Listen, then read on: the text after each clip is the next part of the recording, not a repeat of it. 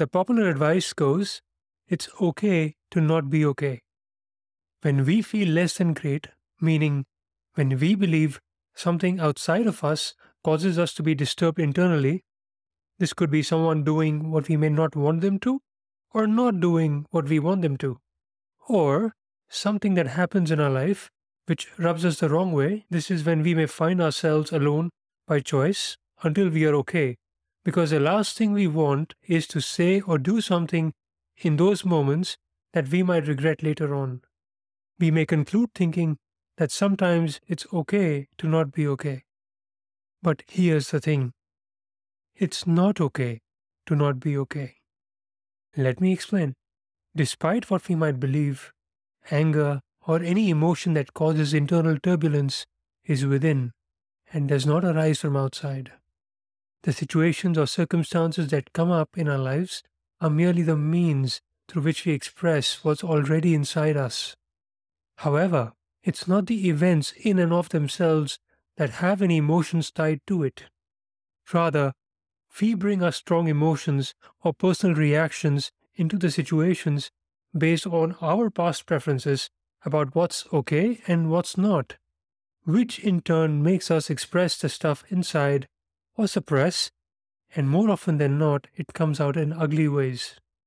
The Greek Stoic philosopher Epictetus has said, "It is not events that disturb people. It is their judgments concerning them."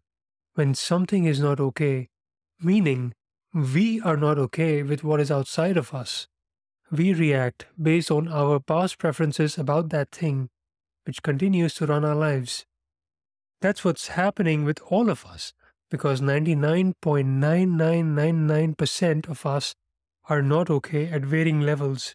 Despite what we might believe, we think the way we are living is totally normal, because we are like that fish in the water who doesn't know it's in the water.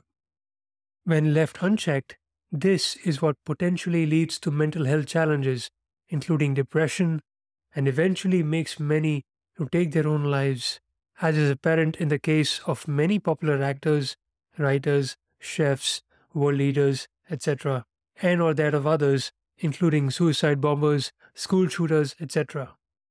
The truth is, there is no one who killed themselves and or others whose mind didn't tell them to. Not one. Ergo, it's not okay to not be okay, and we must seek immediate help, rather than wait for our emotions to spiral down into a negative vortex and to ultimately close ourselves.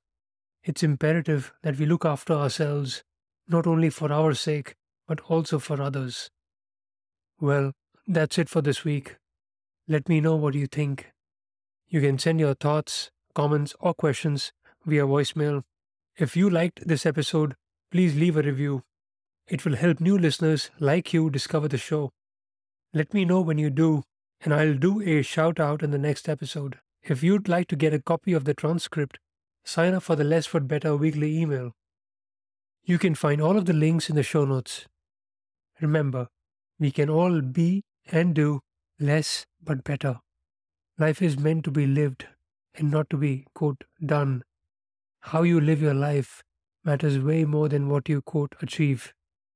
It's the only thing that matters.